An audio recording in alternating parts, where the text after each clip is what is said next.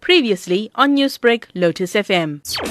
It is somewhat reminiscent because of the fact that quite a significant part of the NEC had contributed to the recall of Jacob Zuma. So whilst the ANC is trying very hard to uh, come up with a political solution to what is clearly a legal matter that's confronted our former president Jacob Zuma, um, it does seem that he is giving them a run for their money, and so he's flexing his political muscle, showing them that he still is significantly relevant with the, the voter base of the ANC itself, but also that he's not willing to negotiate on the terms of the African National Congress leadership, who themselves might have been implicated in eventual recall of uh, Jacob Zuma from the position of president a couple of years ago back. What's the implication of this if we have to look at uh, the ANC as a historic organization that has always been seen as quite powerful, and now you have former President Jacob Zuma flexing his muscle, as you've said?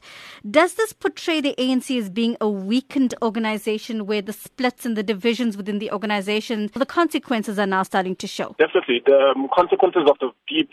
factionalism within the organization are presenting themselves as they are, um, where the politics of the party has diminished to the extent where it's all about personality. Um, and when it diminishes to that extent, then you have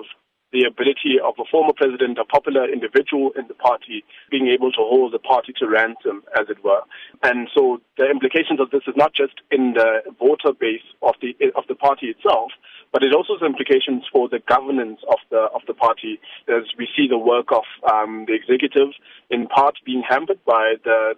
focus that have on sort of Nkandla, as it were. And so also we, we have some implications when it comes to the work of the National Assembly, when it seems that some of the movements within the National Assembly are towards creating an environment where either Chapter 9 institutions themselves aren't able to fully function or the National Prosecuting Authority um, in its work is being critiqued from um, the political party standpoint, which, which essentially harms the legitimacy of the various elements of our democracy. Newsbreak, Lotus FM, powered by SABC News.